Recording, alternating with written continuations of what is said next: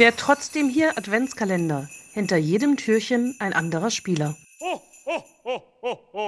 Hamburg und Hattingen rufen Köln in Deutschland.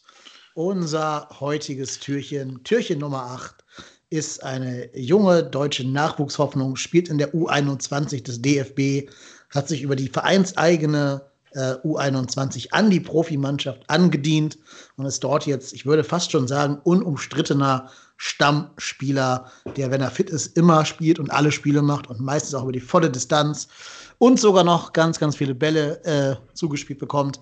Also eigentlich schon fast ein Hauptakteur des Systems Gistol. Die Rede ist natürlich von Iso Ismail Jakobs. Marco, der Iso Jakobs. Was machen wir mit dem? Ja, also ich muss ganz ehrlich sagen, also wie gesagt, wir nehmen ja heute Nacht im Spiel gegen den BVB auf. Ähm, hätte mich vor dem Spiel einer gefragt, hätte ich gesagt, hm, der scheint ein bisschen überspielt zu sein. Ähm, das Spiel gegen den BVB war, auch wenn er da jetzt kein Tor oder kein Assist gemacht hat, eins der Spiele, wo ich gedacht hätte, wow, da sieht man mal, was doch durchaus in dem steckt. Also was der über seine Seite abgerissen hat, das war schon wirklich super gut. Also das, das war wirklich schon wieder mal eine Leistung, wo ich sagen kann, wow, das, das passt. Das kam ein bisschen an die Leistung ran, die er letztes Jahr gezeigt hat, fand ich. Ähm, und ja, also wie gesagt, es, es kommt aus dem eigenen Nachwuchs, ähm, was ich grundsätzlich schon mal per se gut finde. Ähm, ist letztes Jahr da ja auch so ein bisschen ins kalte Wasser äh, geworfen worden und hat sich dann auch so ein bisschen freigeschwommen und hat dann immer mal wieder so ein paar Durchhänger gehabt, was man aber, glaube ich, so jungen Spielern noch einfach mal anerkennen muss.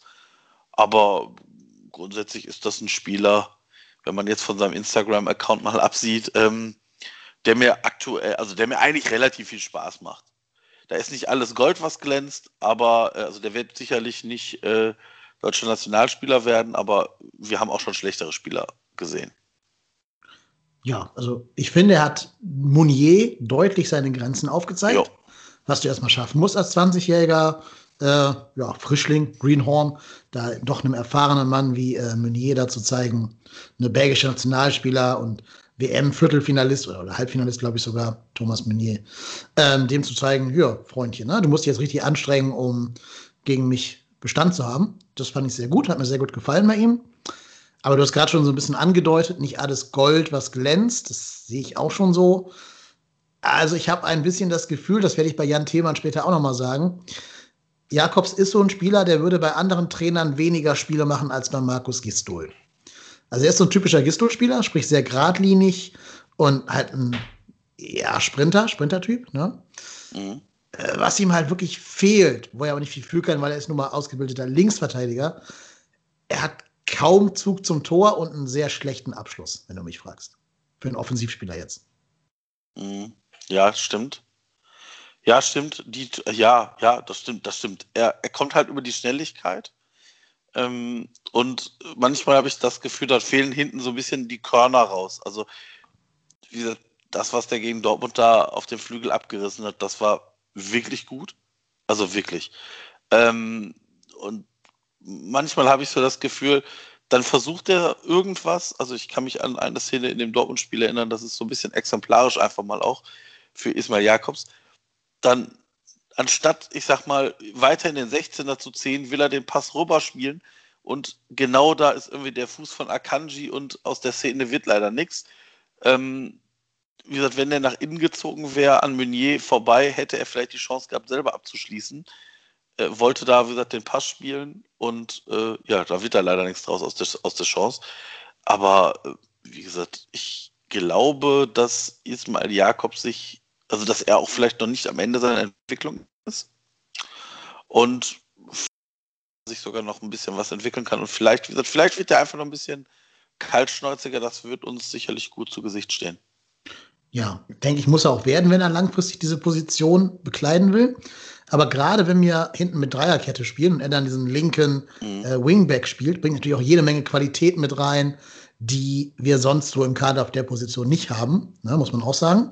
Also er ist ja ein ganz anderer Spielertyp als zum Beispiel Noah Katterbach, der vielleicht der bessere Fußballer ist, Katterbach, aber eben nicht so diese ganz brutale Endgeschwindigkeit auf den Platz bringen kann. Eins, was ich natürlich schade finde, ist, dass unsere beiden äh, Top-Talente sich quasi in einem 3-5-2 um die gleiche Position streiten müssen. Ne? Ähm, dass sie so beide sich gegenseitig blockieren, mehr oder weniger. Und dass die nur, wenn wir 4-4-2 oder irgendwas in der Art spielen oder 4-2-3-1, dass dann beide auf dem Platz stehen können zusammen. Da kann keiner von beiden was für, das ist einfach Zufall. Ne? Ähm, das finde ich so ein bisschen schade, einfach in der Gesamtgemengelage. Mhm. Da müsste man vielleicht mal überlegen, ob man nicht langfristig auch überlegt, einen von beiden vielleicht auf der anderen Seite zu beheimaten. Ähm, ne, also gerade, man kann ja auch mal invers spielen, also mit dem starken Fuß zum Tor. Ist vielleicht eine Überlegung. Ja, ja, das wie gesagt, wird, wird man sicherlich irgendwie vielleicht doch mal überlegen können. Ja, wobei ich bei Noah Katterbach zumindest nicht diesen massiven Offensivdrang sehe wie, wie bei Ismail Jakobs. Also da, das ist bei Jakobs, glaube ich, schon deutlich ausgeprägter. Ja, ja, klar, das sehe ich genauso. Ähm, und du hast ja auch einen, äh, ich will gerade sagen Christian, aber er heißt Marius, Marius Wolf. Ähm, der hat eben diese Position dann offensiv interpretieren kann, rechts. Ne? Mhm. Das heißt, da würde auch jemand vor Katterbach stehen. Ähm, unterm Strich glaube ich, so viele Spiele, wie wir jetzt machen müssen und so viele Verletzungen und Corona-Sperren und so wieder kommen werden, werden die schon alle zu ihren Einsätzen kommen. Ja. Also Katterbach hat ja auch schon einige die Saison gehabt, oder zumindest zwei hat er schon gehabt die Saison. Aber wir reden ja gerade auch nicht über Katterbach, sondern über Ismail Jakobs. Ja, glaubst du denn, er wird sich langfristig vorne links durchsetzen oder doch irgendwann eins nach hinten wandern und Linksverteidiger wieder wie in der U21 werden? Mm, ich glaube, ähm, für den Linksverteidiger, da sehe ich Katterbach vorne, also in diesem Ranking, ähm, weil ich glaube, da, da, da fehlt mir ein bisschen so dieses, diese defensive Grundhaltung. Also deshalb glaube ich halt, dass Jakobs schon da vorne etwas besser aufgehoben ist, also zumindest auf dieser offensiveren Position ja, würde ich, also würde ich, glaube ich, mitgehen, sehe ich genauso. Ja, ich bin gespannt, wo sein Weg hinführt. Was man ja auch sagen muss, ne, also du hast gerade schon gesagt, dein Instagram so ein bisschen sehr, ähm, ja, ja, junge Menschen von heute halt, ne? Ähm, ja. Nicht immer ganz angemessen dafür, dass es halt eine Pandemie ist und man vielleicht Abstand halten sollte zu seinen Bros. Aber ich finde in den Interviews finde ich ihn extrem sympathisch, ja. freundlich, ehrlich, äh, immer so ein bisschen, wirkt immer so ein kleines bisschen verschüchtert, also nicht so, so ein Poldi-Schalk im Nacken, sondern mehr so, ach ja, komm, ich nehme dich mal in den Arm, Junge, und ne, ähm, hab keine Angst vor den bösen Kameras und so. Aber das macht ihn schon, finde ich, sympathisch in dieser, ja, dieser ja, zurückhaltenden Art. Also ich glaube, er ist Instagram zum Trotz ein ganz freundlicher und sympathischer junger Mann. Das, das auf jeden Fall. Also wie gesagt, ich, vielleicht ist das auch einfach eine, ich meine, jetzt bin ich ja jetzt auch schon ein, ein wenig älter, vielleicht ist das einfach, bin ich aus dieser Instagram-Jugend einfach rausgewachsen, dass ich das halt, dass ich da halt viele Sachen einfach nicht verstehe oder einfach auch äh, kritischer sehe als diejenigen, die es machen, halt selber. Aber wie gesagt, das ist ja. jetzt halt auch Ach, nicht so dramatisch. Also wie gesagt, wenn, wenn Ismail Jakobs uns zum Pokalsieg oder zur Meisterschaft schießt, dann kann der auf Instagram machen, was er will. Also das ist mir relativ ja. egal. Mir wäre das an sich vollkommen egal. Jetzt nur, weil wir gerade Pandemie haben und alle Menschen zueinander Abstand mhm. halten sollen, finde ich ja diese Gruppenbilder mit zehn anderen meistens Fußballern aus irgendwelchen anderen Ligen. Kater Ruel ist da meistens mit dabei, äh, aus der zweiten Liga und so. Finde ich so ein bisschen unpassend, weil die halt aktuell sind und nicht kein Throwback zu vergangenen Zeiten. Also im Sommer, jetzt im Winter auch nicht mehr. Aber naja, da habe ich mir so ein bisschen gedacht, also Jaden Sancho hat für weniger einen Shitstorm bekommen, weil er halt bekannter ist und deswegen mehr Leute auf Fehltritte von ihm warten. Aber ich glaube, da wäre irgendein Berater, der ihn da halt eben zur Seite steht, gut beraten, ihm mal zu sagen, Junge, äh, ist auch mal okay, wenn du jetzt einfach mal ein paar Tage lang nur dich selber fotografierst in einer schönen Location oder am Trainingsplatz oder so. Klassische Fußballerprofile, alles raushauen, Comeback stronger. So. ja, das stimmt. Ja. ja, das ist es halt. Also mich stört nicht das Profil an sich, sondern nur das Profil jetzt in dieser Zeit, im Jahr 2020. Das stimmt, ja. Da ist was was dran. Aber gut, wir reden hier ja auch nicht über, über Instagram-Profile, sondern über Leistung auf dem Platz. Und da finde ich, kann man ihm halt nichts vorwerfen. Also, selbst in den Phasen, wo es bei uns nicht gut lief, kannst ihm zumindest das Bemühen halt nicht absprechen. Dass Nein, er genau. natürlich kein Messi ist, der drei Leute ausdribbelt und alleine aufs Tor zu rennt, ist ja klar. Also, das ist ja nicht der Spielertyp für. Das ist eigentlich ja einer in der funktionierenden Mannschaft, wäre das halt einer von vielen. Bei uns ist das quasi so eine Art Philipp Kostic-Klon, der alles allein machen muss. Das ist halt auch zu viel für so einen 20-Jährigen Ja. oder 21-Jährigen. Das, das glaube ich halt auch und ich glaube halt aber auch, was, wie gesagt, was du schon angesprochen hast, man, man kann ihm halt nicht absprechen, dass er es nicht versucht und nicht alles gibt. Also da, da muss man auch ganz ehrlich sagen, also da, habe ich schon Spieler erlebt und gesehen, gerade hier in Köln, die einfach gesagt haben, jo, pff, mal, warum soll ich mich denn hier kaputt machen? Äh, nur die anderen laufen? Ähm, das ist, das ist Gott sei Dank nicht so. Pierre Bommé. ähm, Ja, genau. Ja. Naja, ähm, ich wollte noch irgendwas sagen, habe ich es gerade vergessen. Ach ja, ähm, genau. Ein Beispiel dafür, dass er immer alles reinhaut, ist ja auch seine kranke äh, äh, hier Sprintstatistik. Ne? Ja. Dass er irgendwie der sprintstärkste Spieler zwischendurch mal gewesen ist, jeden Spieltag um die 12 bis 13 Kilometer abspult und meistens nur von Skiri und in manchen Highlight-Spielen von Duda äh, überboten wird.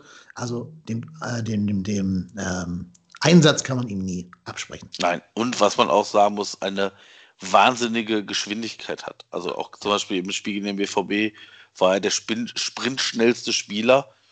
Das musst du erstmal auch gegen den Kader vom BVB so hinkriegen. Ja, genau. Und äh, Meunier 1,90 ist natürlich schwer dann für ihn mit diesem Endtempo Ja. mitzugehen. Plus, ich weiß nicht, ähm, wie oft du in, in Paris wirklich gefordert wirst, keine Ahnung.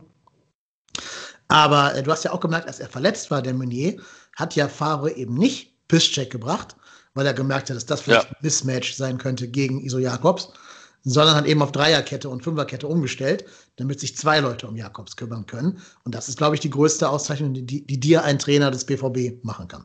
Ja, das ist richtig. Na gut, der BVB hat natürlich auch offensiv gewechselt, aber trotzdem, ja, das hätte man. Ja, das stimmt. Das war schon, war schon wirklich eine Leistung, wo ich sagen kann, ziehe ich den Hut vor. Das war wirklich wieder super. Genau. Gut, ja, liebe Grüße an Ismail Jakobs. Äh, Genau. Mach uns weiterhin so viel Freude und noch ein bisschen am Torabschluss arbeiten. Dann, glaube ich, kannst du ein ganz, ganz großer werden.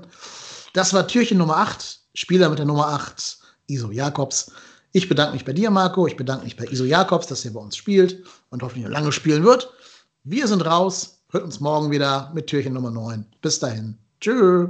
Tschüss. Das war der trotzdem hier Adventskalender. Heute.